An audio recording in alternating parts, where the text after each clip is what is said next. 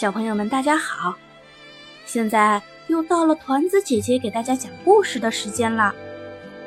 今天我们要讲的故事是渔夫和金鱼的故事。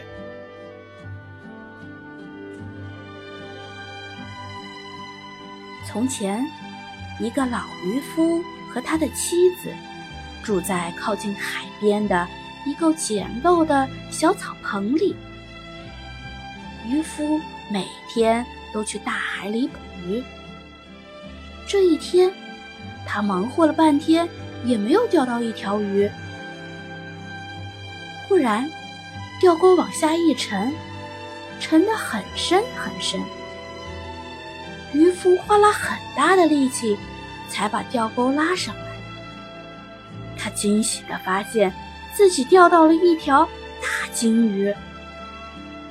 没想到，大金鱼竟说起话来：“我并不是什么金鱼，而是一位中了魔法的王子，请你把我放回水里吧，我会给你报酬的。”哦，渔夫说：“我不要你的报酬，我很愿意放你走。”渔夫回到了他的草棚，对老太婆说。他放走了一条金鱼王子。老太婆听后大骂渔夫是傻瓜，让他赶快回去向金鱼王子要一间漂亮的房子。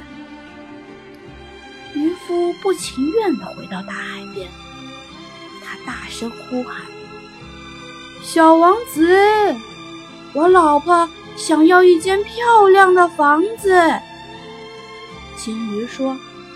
回去吧，他的愿望已经实现了。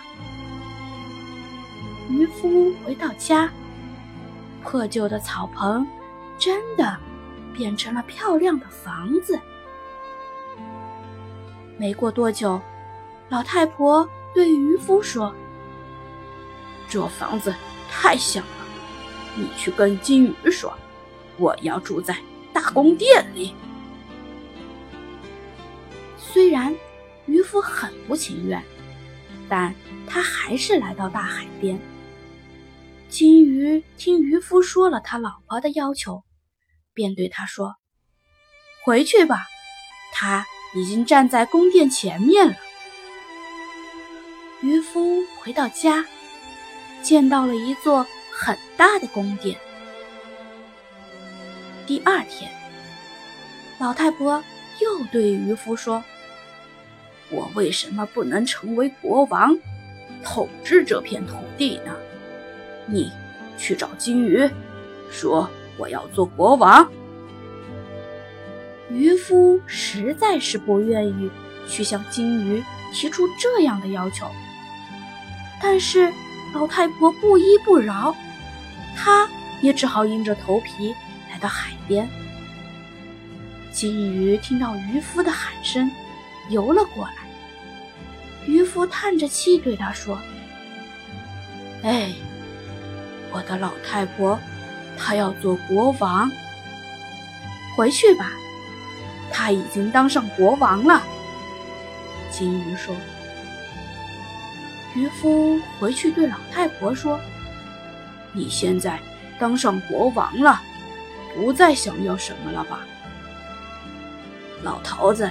那可不行，老太婆不知足地说：“我已经感到无聊的很，再也无法忍受了。快去找金鱼，说我要做教皇。”同前几次一样，金鱼答应了老太婆的要求。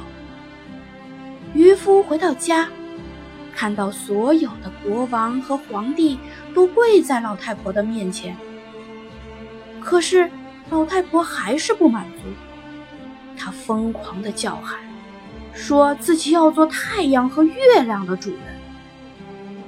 渔夫被迫再次来到大海边，对金鱼说：“老太婆要主宰日月。”这一次，金鱼什么也没有说，尾巴在水里一划，游进海里去了。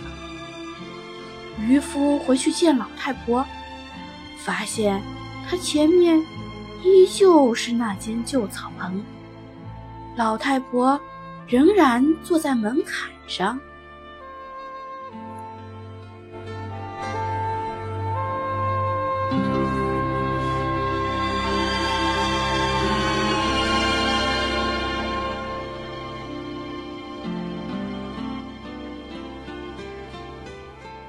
小朋友们，今天的故事就讲到这里啦，明天再见吧。